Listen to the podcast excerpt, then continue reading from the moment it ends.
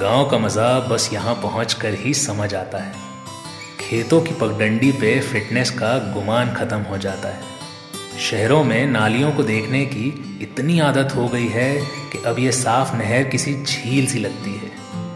इस बागीचे में पड़े इन पोरों के ढेरे पे देश का हर मुद्दा हल होता है।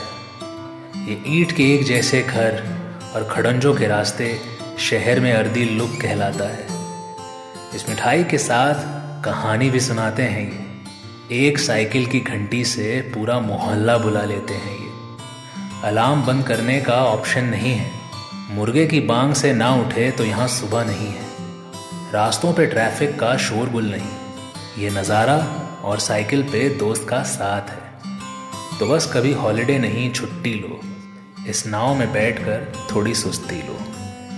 चलो, गाँव चलो।